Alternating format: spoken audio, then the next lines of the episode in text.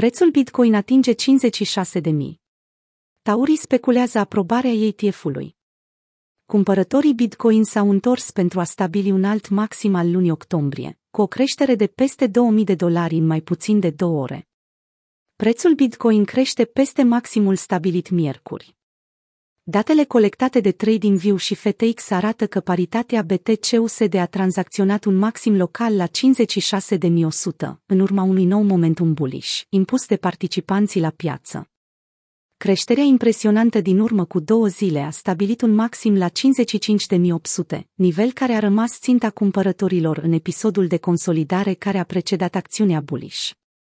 În urma anticipării din partea traderilor la o continuare a creșterii, conversațiile din spatele acțiunii prețului au continuat să se concentreze pe probabilitatea ca un fond tranzacționat la bursă, respectiv un ETF, să fie aprobat pe teritoriul Statelor Unite. După cum am raportat într-una din ultimele analize, încrederea investitorilor este mare în faptul că un astfel de ETF pentru Bitcoin va fi acceptat luna aceasta pentru produsele futures, dacă ETF-urile tradiționale, care au fost amânate până în noiembrie, nu vor primi undă verde. Puțin înțeleg faptul că dacă acest ETF primește aprobarea, este acoperit în contracte futures, a explicat Alex Kruger, analist macro al piețelor.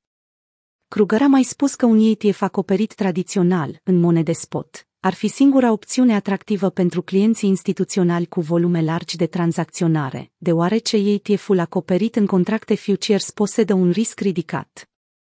Perspectivele asupra ETF-ului sunt împărțite. Analistul Williu a subliniat punctele tari și cele slabe ale celor două tipuri de ETF-uri. Spot ETF, o presiune de vânzare crescută, din cauza taxelor.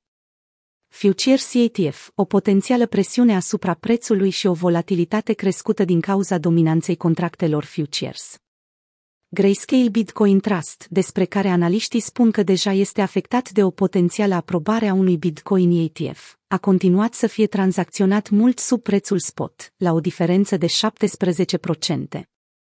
Michael Sonnenschein, CEO-ul firmei, a spus că are de gând să convertească toate fondurile într-un ETF, atunci când legea îi permite acest lucru.